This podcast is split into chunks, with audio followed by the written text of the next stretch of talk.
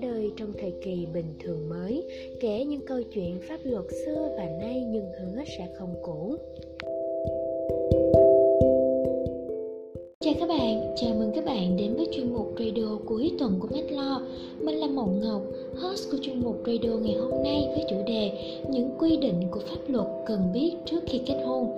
Các bạn thân mến, khi yêu nhau, bất kỳ ai trong chúng ta cũng có thể yêu theo cách mình mong muốn.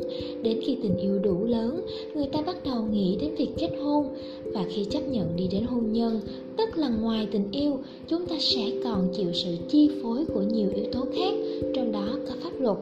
Vậy đâu là những quy định của pháp luật mà chúng ta cần biết trước khi kết hôn?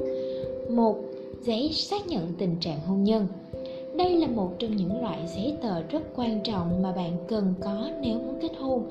Bởi lẽ nó sẽ là căn cứ chứng minh bạn còn độc thân. Nếu độc thân, bạn mới đủ điều kiện tiến hành thủ tục đăng ký kết hôn thủ tục cấp giấy xác nhận tình trạng hôn nhân được quy định tại Nghị định 123 năm 2015 của Chính phủ. Theo đó, việc này được thực hiện tại Ủy ban Nhân dân cấp xã, nơi cư trú của người có yêu cầu xác nhận tình trạng hôn nhân. Trường hợp không có nơi cư trú thì xác nhận theo nơi tạm trú. Giấy xác nhận tình trạng hôn nhân có giá trị 6 tháng kể từ ngày xác nhận. Lệ phí cấp không quá 15.000 đồng. 2. Điều kiện kết hôn như đã nói, kết hôn là một chuyện vô cùng quan trọng của cuộc đời của mỗi người bởi điều này đã đánh dấu một cột mốc vô cùng quan trọng và ảnh hưởng đến tương lai của bạn sau này vì vậy, pháp luật cũng quy định những điều kiện kết hôn. Những quy định này nhằm đảm bảo trước khi đi đến hôn nhân, bạn có thể suy nghĩ thật kỹ rồi đưa ra những quyết định đúng đắn. Bởi lẽ điều này cũng giúp mỗi người sau khi kết hôn có được hạnh phúc. Bởi suy cho cùng, hôn nhân là quyền của mỗi người, nhưng sau hôn nhân, cuộc sống của bạn không chỉ là của mình bạn mà bạn sẽ phải san sẻ cả quyền và nghĩa vụ cho người bạn đời của mình.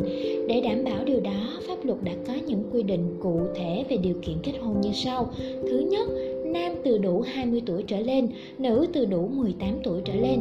Thứ hai, việc kết hôn do nam và nữ tự nguyện quyết định. Thứ đối tượng kết hôn không bị mất năng lực hành vi dân sự. Thứ tư, việc kết hôn không thuộc một trong các trường hợp cấm kết hôn như không kết hôn với người đang có vợ, có chồng, người có cùng huyết thống. Hai, những loại giấy tờ cần có khi đăng ký kết hôn. Ngoài giấy xác nhận tình trạng hôn nhân như đã nói, khi thực hiện thủ tục đăng ký kết hôn, bạn còn cần chuẩn bị sẵn những loại giấy tờ sau đây. Chứng minh nhân dân, căn cứ công dân hoặc giấy tờ tùy thân khác, sổ hộ khẩu thường trú, tờ khai đăng ký kết hôn. 3. Nơi thực hiện đăng ký kết hôn Sau khi đã chuẩn bị tất cả những giấy tờ cần thiết cùng một tâm lý sẵn sàng bước vào cuộc sống hôn nhân, bạn sẽ đến Ủy ban Nhân dân cấp xã nơi một trong hai người có đăng ký thường trú để tiến hành thủ tục đăng ký kết hôn. Tại đây, sau khi nhận đủ giấy tờ hợp lệ và kiểm tra hồ sơ đăng ký kết hôn, nếu xét thấy hai bên nữ có đủ điều kiện kết hôn, thì cơ quan đăng ký kết hôn tổ chức đăng ký kết hôn thường là sau 5 ngày. Khi đăng ký kết hôn bắt buộc hai bên nam nữ phải cùng có mặt, hai bên cùng ký vào giấy chứng nhận đăng ký kết hôn và sổ đăng ký kết hôn. Sau đó, Chủ tịch Ủy ban Nhân dân cấp xã ký và cấp cho mỗi bên vợ chồng một bản chính giấy chứng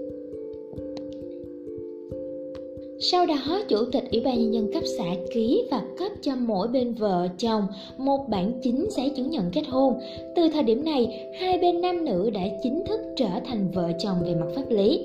Đó là điều kiện thủ tục trình tự của việc đăng ký kết hôn và trở thành vợ chồng một cách hợp pháp. Khi đó cả hai vợ chồng sẽ được pháp luật bảo vệ trong mối quan hệ hôn nhân. Vì thế bản thân mỗi cá nhân cần hiểu rõ những điều kiện này để thực hiện đúng đắn. Bởi lẽ tình yêu là tiền đề của hôn nhân nhưng điều kiện tiên quyết là bạn phải chấp hành đúng quy định của pháp luật chúc cho những ai đã yêu, đang yêu và sẽ yêu, những ai đã kết hôn, sắp kết hôn, đều tìm thấy cho mình bến bờ hạnh phúc. Cảm ơn các bạn đã đồng hành cùng mình đến cuối radio ngày hôm nay. Hy vọng bạn đã có những giây phút thư giãn. Hẹn gặp lại các bạn trong chuyên mục tuần sau.